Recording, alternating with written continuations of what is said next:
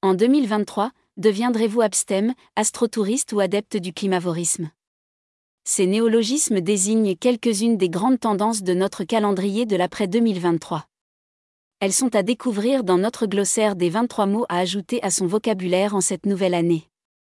Une année définitivement placée sous le signe de la sobriété et de la conscience environnementale.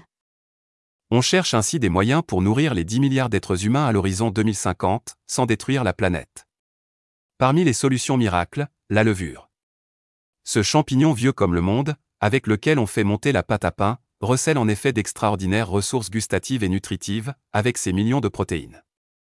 La pénurie énergétique, si elle met notre mode de vie à rude épreuve, stimule aussi notre créativité.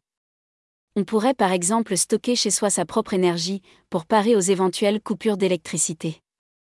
C'est ce que permettent les charges dites bidirectionnelles, en cours de développement l'énergie stockée dans les batteries de notre voiture électrique serait réinjectée dans le réseau local de notre maison. Pendant ce temps, vaille que vaille, un nouveau sentiment domine notre rapport au monde et surtout à la mode, la flemme.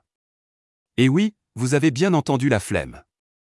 Plus que TikTok, Kim Kardashian et Balenciaga réunis, c'est la paresse qui dicte désormais sa loi. Les Américains appellent cela le lazy-core ou le bore-core. Mais quel que soit le mot, l'idée est la même, revenir au basique, s'habiller fonctionnel, utile, sobre, pour ne plus avoir à passer des heures devant un miroir. Découvrez ces quatre tendances et bien d'autres dans notre calendrier de l'après 2023.